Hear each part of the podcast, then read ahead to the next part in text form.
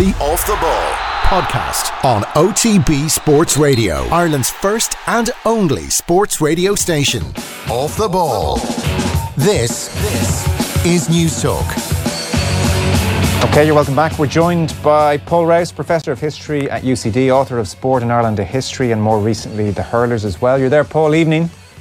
Good evening, Joe. How are you? Very well. How are you? Yeah, fine, thank you. So, we are embarking on a semester under Professor Rouse. That's the short version here. That's what we're doing.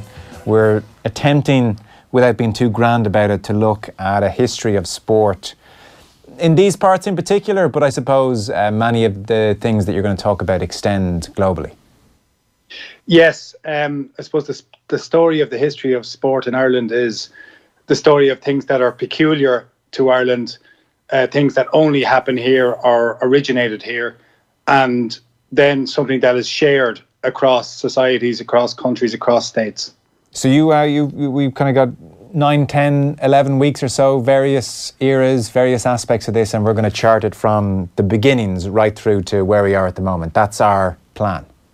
That is the plan, but we've we've something that we have to do before we do that, and we have to understand what what the point of what we're doing is, because it's not just there is no point in just saying we're going to do tell a lot of stories about sport there has to be a purpose to it, and the, any any university course is framed around a question or it has a purpose. And this one, I think, is framed around the modern question of why do we play the sports that we play in the way that we play them, and within that we can ask.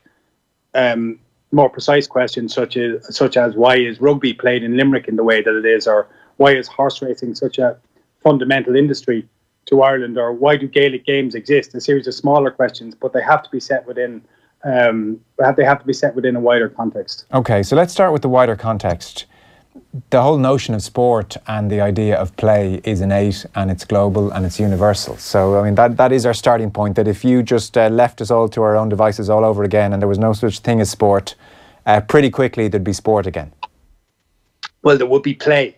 The idea of playing is something that's shared across societies, across cultures, across the centuries, the millennia, for every society for which we have any sort of meaningful record, there is evidence of people having played games. What we call sport in the modern sense, though, is something formal and organized through clubs and societies. And that is something that is the product of a more modern period, the last three centuries or so, and in particular, the last 150 years. So while you are playing a sport, you are that that idea of play is something that extends for a very long time, but the formal modern organisation of sport is something new. Mm. What is it? I mean, we can people will have different uh, points of view in this, but what is it that attracts us all to sport and to play and to this outlet in the main? Oh well, let's just talk about that idea of uh, different points of view for a start, and this really matters. Um, it is one of the fundamental things within a university that there must be dissent. The idea that we should all agree with each other or uh, that we we we disagree. Um, we must disagree about things. Evidence is there to be discussed and analysed, and evidence must be used in every argument. But the idea that we we need to agree, like when you start writing your essays for this course, um, you you will present an argument in response to the questions that you're set, and the idea that you need to agree with me or with anybody else is of course not a nonsense. You must mm-hmm. must choose your own opinion. But so this and this matters because there are people who absolutely reject sport.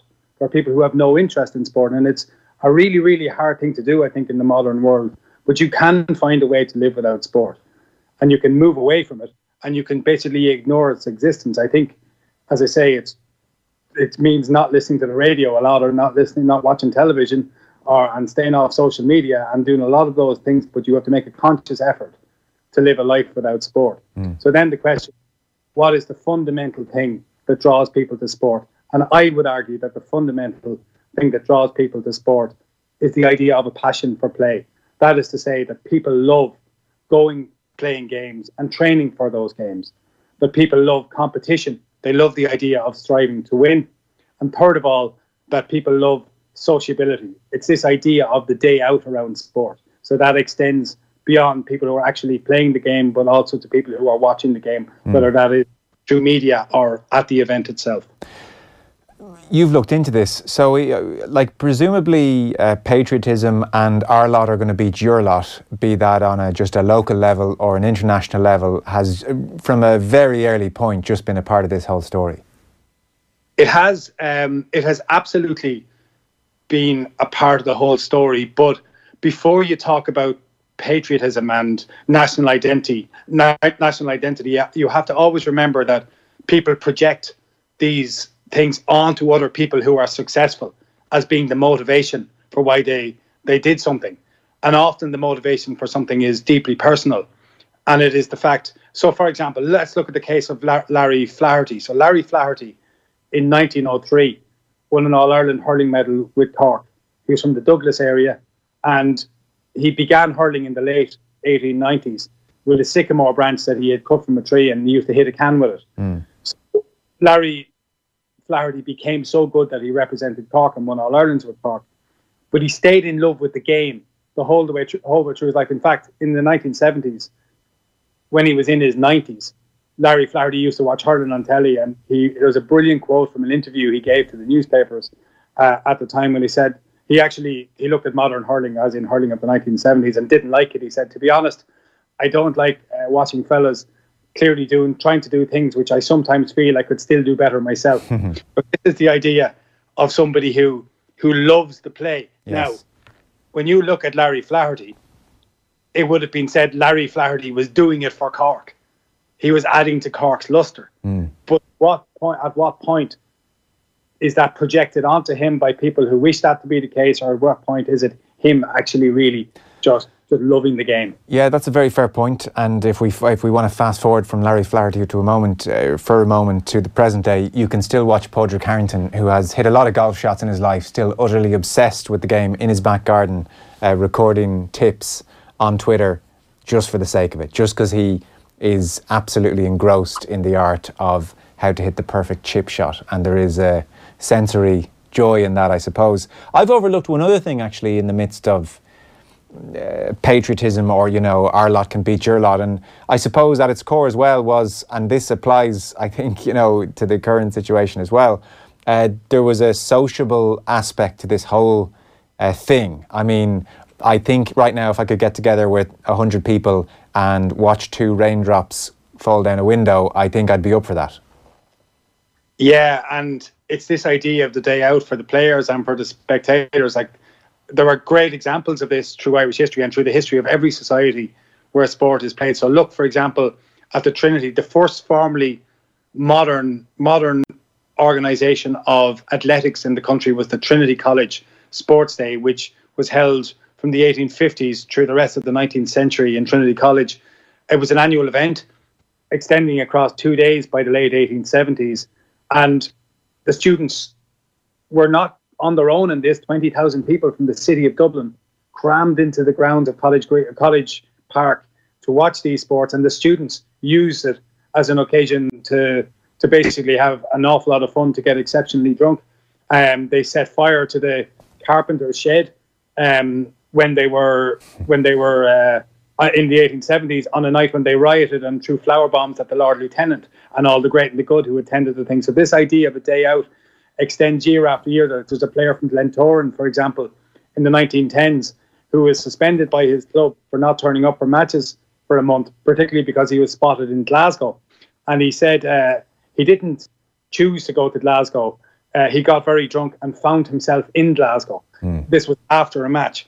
So this idea of sociability is something that it need not be in drink but it is also this ritual of going to games with family and friends, or this ritual of um, the tradition of going to the same place every time you go to a match or, or a sporting event in wherever it may be. Okay, so there is just the love of playing and playing. There is Larry Flaherty at 90 still very much in love with the game. There is people love competition. There is the sociability. There is the day out aspect uh, to it. I mentioned patriotism a couple of moments ago. We, we, we, uh, that's the fun stuff, you know, the, the sociability and, and just the joy of actually playing the game.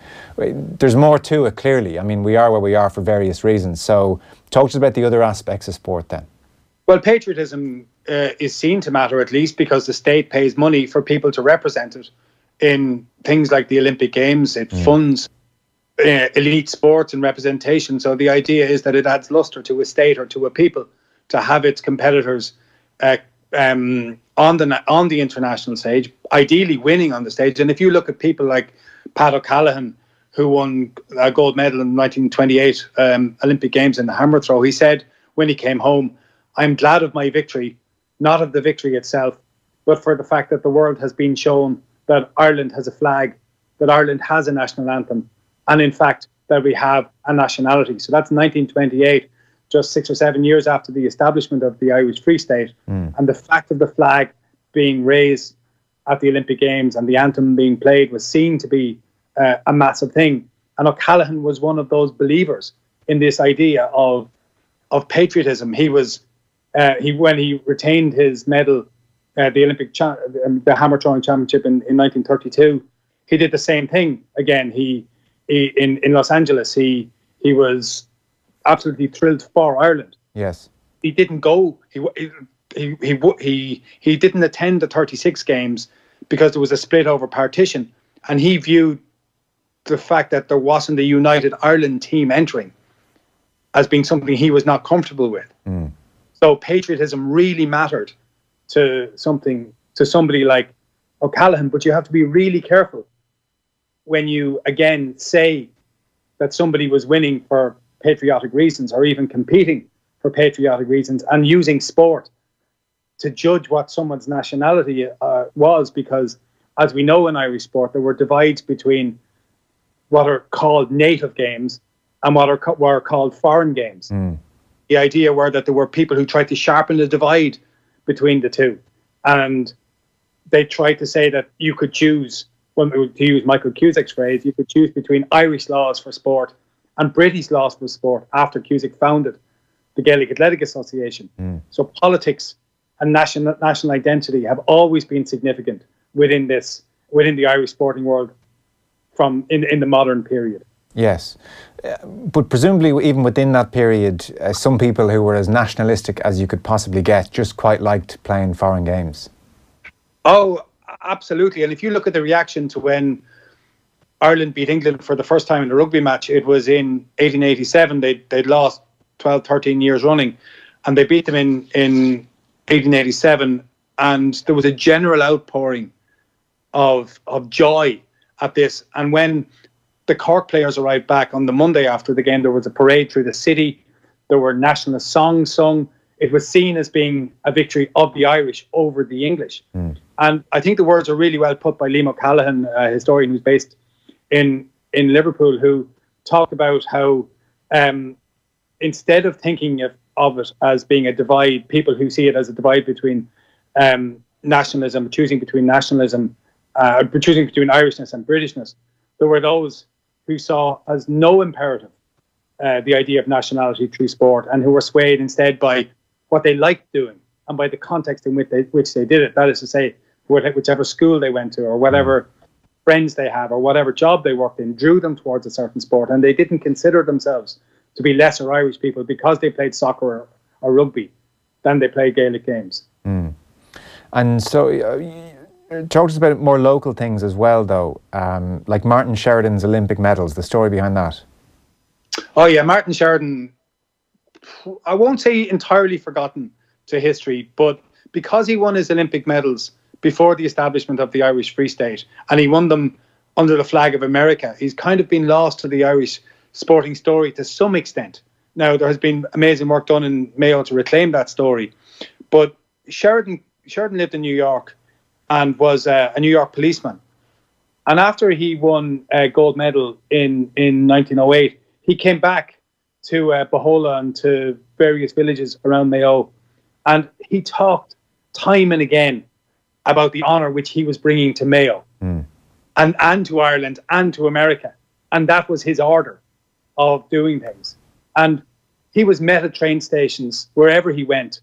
When he was travelling from Dublin uh, down to uh, down to the west, the train had to pull in at every point where local people, where people had gathered to see him. And then when he arrived in Mayo, there were marching bands bringing him home so he could eat his dinner in his home place. Mm. There were he had to come out and give multiple addresses the whole way through it, and he was seeing as kind of fulfilling the honour of the little village as much as he was any sort of national or or or, or international function. And it comes again from Charles Kickham's book uh, Knock Gao, which um, a really famous book which went to 30 editions in in the um, in the 19th century alone. It's kind of a, a sentimental or evocative portrait of, of life in rural Ireland, whose central character is Matt the Thresher. And Matt the Thresher competes in a weight throwing competition against Captain French, who is the son of a local landlord. And in that contest, Matt was kind of staring defeat in in uh, the face until before the last throw, he picked up the hammer, gripped it tightly, and shouted for the credit of the little village before he threw. And this idea of representing a local area is exceptionally strong as well and remains so. Yes. I know you jotted down, you wanted to touch on Clare defeating Laois as well as another example of that. Oh, the, well, this is this is letters to the newspaper before Clare played Laois in the 1914 All Ireland hurling final, where the Clare players had gone for a week to Lisdoonvarna before the final to do their training, but they were believed not to just be training, but also to be socialising. in particular, certain women from Clare appeared to be uh, frequenting the area, and um, the advice in the papers were that these guys were going to disgrace Clare unless they just stuck to the training and and stuck to the hurling. So again, they were seen as being representative of a place, whether they and they they were obviously probably proud to represent Clare, but it's not enough in itself. They obviously love the game too, so there were competing things going on. Mm. Where does uh, so? I mean, you've touched on the political angles a little bit, and how it doesn't necessarily follow that the nationalist will only play GAA. For instance, what about religion and all of this? You sort of feel like when it comes to Ireland, that religion is going to be to the fore in some respects in our conversations over the next couple of weeks. I mean, the archbishop or the bishop uh, throwing in the ball in GAA matches is one of those images that lingers. For instance, it is the great evocative image, sporting image uh, in a ceremonial sense of sport in the middle of the 20th century uh, in Ireland. And the reality of Irish life for so many centuries was that religion kind of wrapped itself like bindweed around so much of of of Irish society. And it like a great example, I think, is um, to look at what happened in in gyms. Mm. So I suppose we like to think that gyms are a modern invention or something that that is they certainly proliferate now. But 200 years ago, there were gyms in Ireland, and 100 years ago, there are gyms in Ireland. There were gyms in Ireland which were, as one person who frequented them out of Dublin or called John Murphy said, they are parochial in nature. And what he meant by that was that they would accept, as he said, members only so long as they were of a certain religion. And it was this idea that even in Dublin, uh, uh, that, that things were organised around Catholics and Protestants. And when you go to more sharpened divides in Ulster, that those divides were even more pronounced. And this was particularly manifest both in the sports that people chose and in the schools that they went to. And on on on top of that, even within certain sports, the clubs that they belonged to. And that mattered, say, for example, in golf, it mattered in soccer, and so on. Mm. There were clubs and parts of clubs that were perceived to be associated with a particular religion. Mm. Uh, what about gender then? How are we going to treat this over the next couple of weeks? Uh, you can't you can't understand the sporting world around us without looking at the role of gender, and you have to look at the idea, the reality, the ongoing truth of the fact that women in the modern sporting world were utterly discriminated against from the beginning. This was a sport was to be male, it was where men were to show all those characteristics which are so recognizable in all of us of courage and stoicism, of bravery, of gallantry, and women were to watch. And insofar as women were allowed play, it was to be decorative or they were to be engaged in things. And it, it comes down to this fact, and um, it's it's it's a basic fact that that men walked on the moon before women played football in Croke Park. Mm. That again, just a simple fact. Women only played camogie in the early 20th century. In the initial years of the GAA, there was no suggestion that women would play, and Gaelic games are way ahead of soccer and rugby in terms of how they made themselves available to women. You can see certain sports where women played, but they played differently to men. And the great example, I suppose, is tennis, where constrained dress and playing fewer sets um, than men did obviously made a difference. Now, what sport also tells you is that, or the, the history of sport also tells you, is that it shows you how the emancipation of women changed as time went on, and the rights that women enjoyed as time went on were transformed. They were transformed by the push of women themselves. And but in this they reflected wider society. So as women moved out of the home and more into the workplace, mm. you see the establishment of more sporting clubs and more diverse sporting clubs for women. And you get the reversal of the underpinning scientific logic from the 19th century, which was that women simply did not have the constitution to play sports. Mm. Therefore, they shouldn't. So science, science ultimately undermined that belief, but it was widespread for a long time. And the legacy of all of this yeah. is that the sporting world is still dominated by men for all that there has been change. Yes. I suspect it's something we'll, we'll touch on later on over the coming weeks, but I'm just interested even to ask now. Is it your sense, uh, you sort of hinted at it in, in your previous answer there, but uh, sport didn't uh, pioneer the women's movement in any great way. It was generally just re- reflected as women, you know, left the home behind and started coming out into the world and demanding uh, equality. That sport followed suit. It wasn't, uh, from what I what I can sense of what you've said there, it wasn't that sport was necessarily uh, a vehicle for women to put their case forward, as opposed to in other spheres.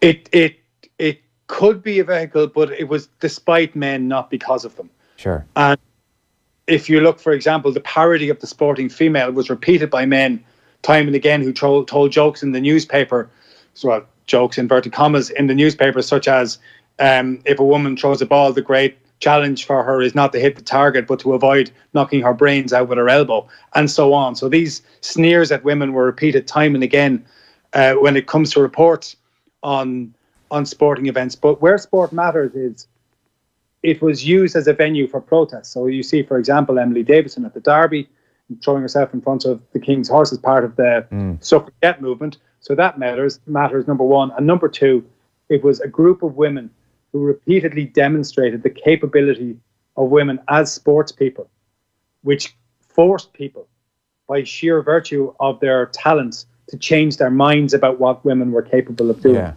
all of this is in the distance. And again, Irish society, sport, the idea of sport reflecting society is so obviously clear in, in everything that happens here. And the fact of it is that if you look at, at the spread of the ladies of ladies Gaelic football, still called ladies Gaelic football, mm-hmm. it comes from the 1970s onward. So it's the last 50 years.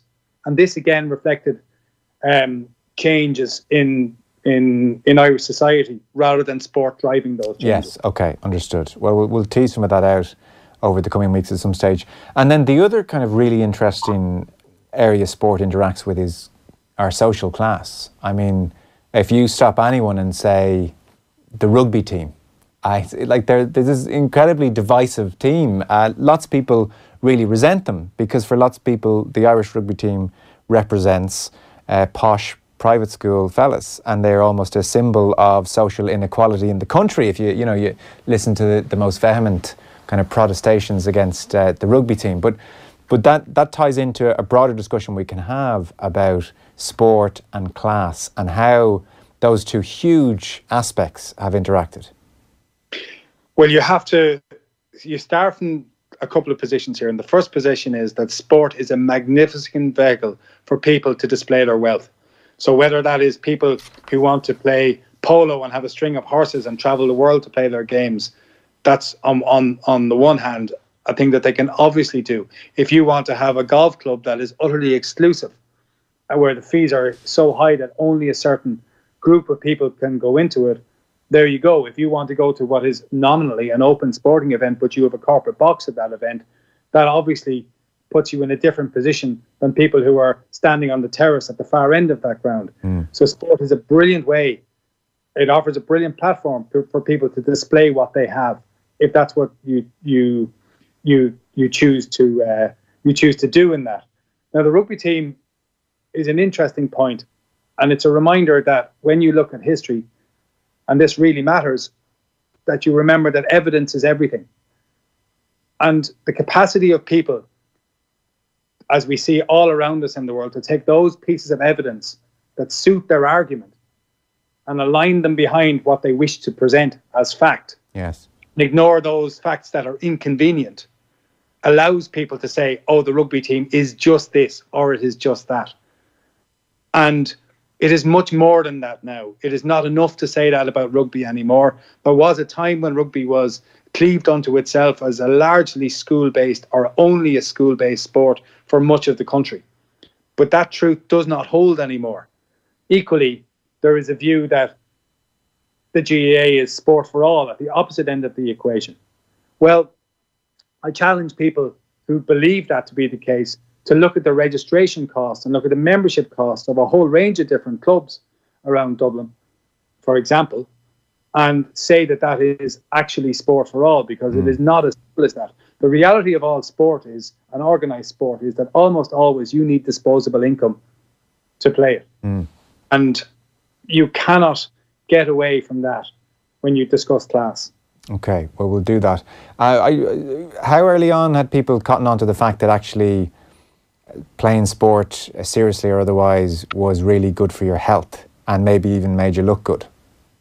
Oh, yeah. The idea of sport and health is fundamental to how people like to um, or want to talk about sport and want to want to imagine themselves. The idea of the body beautiful is not something um, it's not something that's just a millennium fad as people might again see it. Look at the way people, sports people, posed for photographs at the end of the 19th century and the early 20th century. It was to have uh, a man standing there with a formidable chest in a tightly fitting top and very tightly fitting tights on him was was seen to be uh, a manifestation of manhood, and it was it was the idea that you would improve your physique. Um, there's a brilliant young historian, Conor Heffernan, who's now working in uh, the University of Texas, who's written um, this amazing study of the gym in the late 19th century and into the 20th century in, in Ireland. And he looked at these fads around the body that people chased after in Ireland all the time. He looked at, say, the sale of chest expanders and of various other instruments that you would buy through mail order mm. and have at home, and you would use them for workouts uh, in an, in an, in the idea that you would build muscle around yourself. And they were sold again and again. Do you want to be attractive to women? Do you want to feel good? Do you want to impress your peer group? All of these things are there hundred years ago. Yeah. And people come into Ireland, coming into Ireland and saying, "Oh yeah, I can. If you do what I tell you to do, if you follow my plan, you will look amazing." Mm.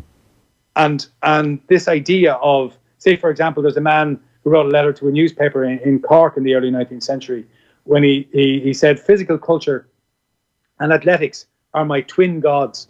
I measure my chest every week. I watch the muscles of my arms grow.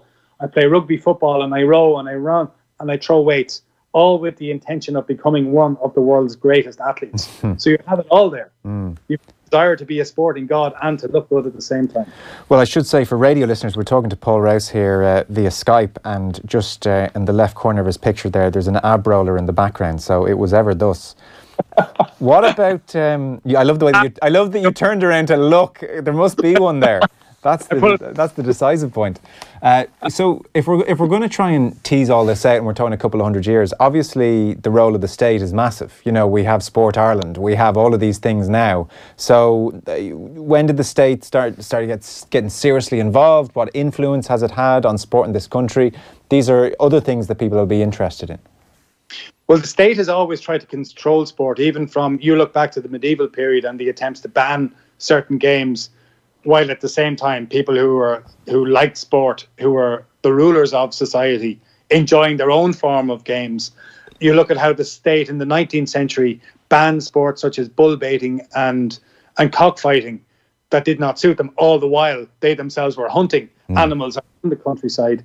You look then at in the 20th century and in particular from the 1960s onwards, through the European um, European Economic Community, later the European Union, this idea of sport for all. I mean, the idea of sport for all in Ireland uh, is really something that was driven through meetings that came from Europe. And the idea then that there would be what was called Cospóir, the original agencies, and um, eventually it grew into Sport Ireland in the end, uh, at the end of the, the, the 1990s. Mm. And it works on different levels. It's the state trying to, number one, s- promote a particular image of itself abroad. And this is in no particular order. Mm. But that idea of promoting a particular image of, of the state abroad by supporting its teams and it being an idea that a thriving and successful or at least adequate national team is a badge of national honour and, and of morale. So that's how it works on one level. On another level, though, it's the idea that sport can fit into the education system, can improve people's health, can work uh, to provide jobs for people all around the place. So it's through that that you understand why the state gives so much money to horse racing mm. to keep that industry going fundamentally. Why the state has a set number of hours that people are meant to do on a physical education program when they're younger. And the idea that there are walking targets or leisure targets that people should maintain throughout their lives to improve their general health so they keep out of the health system for as long as possible. So the state has it has skin in the game, so to speak, in order to to promote sport on a general level. Now it does this in, in a couple of different ways. It do it does it through its own agents, and then it does it by giving money to sporting organisations. And we can discuss the merit of them giving money to sporting organisations and whether that is simply money for old rubber. You're just paying people to transfer wealth from the wider public to sporting organisations, but it's done for a purpose as well. Yes, okay. I mean, the other point in all of this is that technology has changed everything and, and uh, nothing more than a sport. So we'll have to kind of chart that as well over the coming weeks. Were there any great leaps forward which transformed sport in this country?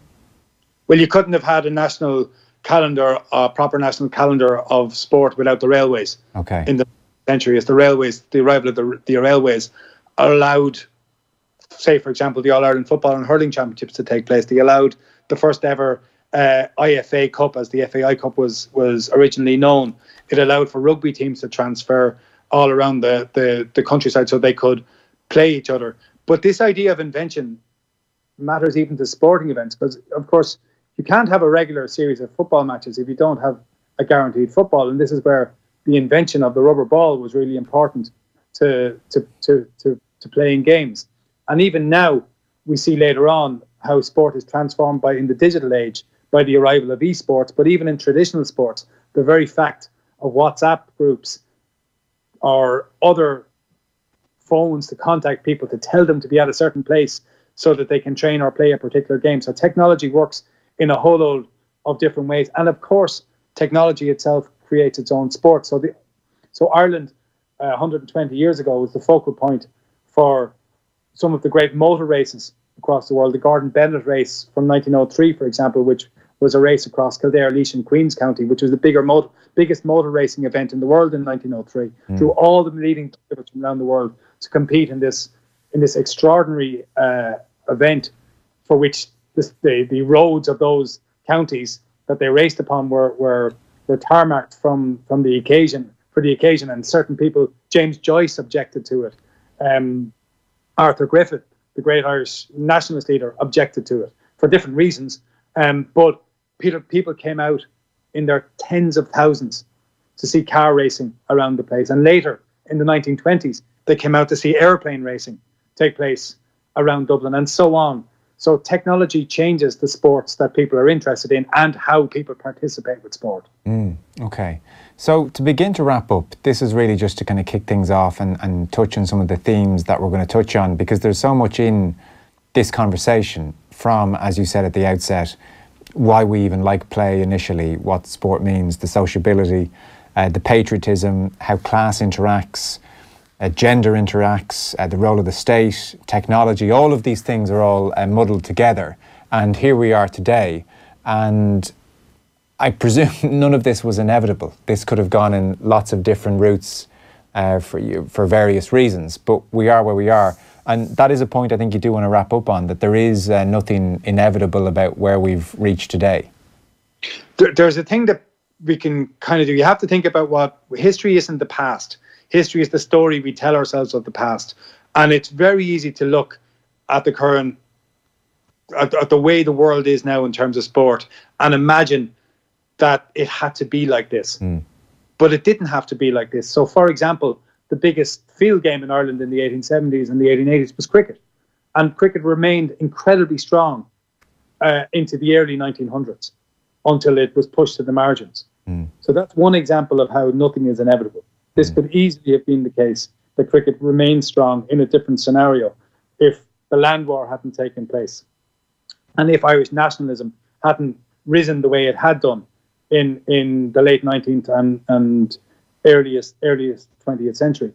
And I think the the point that we have to consider when we look at what's not inevitable, or the whole that the idea that the whole thing isn't inevitable, is that we we we tend to be too nice on sport. Sometimes we people tend to see sport as being inherently a force for good. So the state imagines that it will improve your health or will help you with your education, and so on. And people people love the idea of their kids playing sport, but that's not necessarily the case. Sport can reinforce divides between people mm. all the way along the plane. Sport can injure your health pretty poorly. Sport can lead to profound depression at at failure. And people can be made play sport who should never play sport in the first place because they hate it so much, and so on. Mm. So you have to kind of you have to step outside this idea of sport being necessarily a good thing and look always at the evidence. Yes, and that extends not just to professional level, but to amateur level as well. You mean? And it, it, it extends all across sport. And I think, I think what what I would hope to do over the coming weeks is to look at the origins of sport insofar as we have a record and look and tracing that the whole way through from the medieval period uh, through to now. Now we won't stay too long on the medieval or early modern period, but they matter because there are things that we can see in that period which shape our modern sporting world now. And the story that we tell ourselves of what happened in the medieval world is actually shaped by the present and not by necessarily what we know about the past. Right, okay, very good. So, uh, this was week one. This was a, a, mapping out the general aim of the whole thing. This is the lecture that everyone missed because it's Freshers Week and they're off on the tear. So, what's in week two? Where are we kicking things off? We're going to talk about um, how the Irish claimed to have inspired the Greeks to uh, invent the Olympic Games. We're going to talk about how the Irish uh, claim to have invented chess. We will talk about the established the development of hunting as the oldest organized sport in the country, and we will talk about we'll talk about hurling or stick and ball games in the medieval period and the evidence that we have for them, and then we will talk about that wild morass of popular sports, everything from cockfighting to uh, throwing at cocks to um, the slippery pole to shin kicking, that wild, wide world of sortability and dancing competitions. Is shin kicking just what it sounds like? It is exactly. a real was in studio, Joe. Excellent. Okay, shin kicking, brilliant that's I didn't. Uh, we'll, we'll, I look forward to it all. Listen, uh, that's great. So we'll do this over the next 8, 9, 10, 11 weeks or so, and we'll we'll plot our way through. Paul, thanks a million for all that. Thanks a million, Joe. The Off the Ball podcast on OTB Sports Radio, Ireland's first and only sports radio station.